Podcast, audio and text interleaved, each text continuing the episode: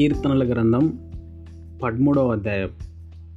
యహోవా ఎన్నాళ్ళ వరకు నన్ను మర్చిపోదువు?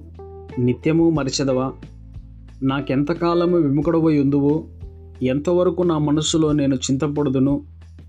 ఎంతవరకు నా హృదయంలో పగలంతయు దుఃఖాక్రాంతున్నై ఉందును ఎంతవరకు నా శత్రువు నా మీద తన్ను హెచ్చించుకొను ఇహోవా నా దేవా నా మీద దృష్టి ఉంచి నాకు ఉత్తరమేమో నేను మరణ నిద్ర నొందకుండాను వాని గెలిచితనని నా శత్రువు చెప్పుకొనకుండాను నేను తూలిపోయి ఉండగా నా విరోధులు హర్షింపకుండాను నా కనులకు వెలుగిమ్ము నేనైతే నీ కృపయందు నమ్మిక ఉంచి ఉన్నాను నీ రక్షణ విషయమై నా హృదయము హర్షించున్నది. యహోవా నాకు మహోపకారములు చేసి ఉన్నాడు నేను ఆయనను కీర్తించదను.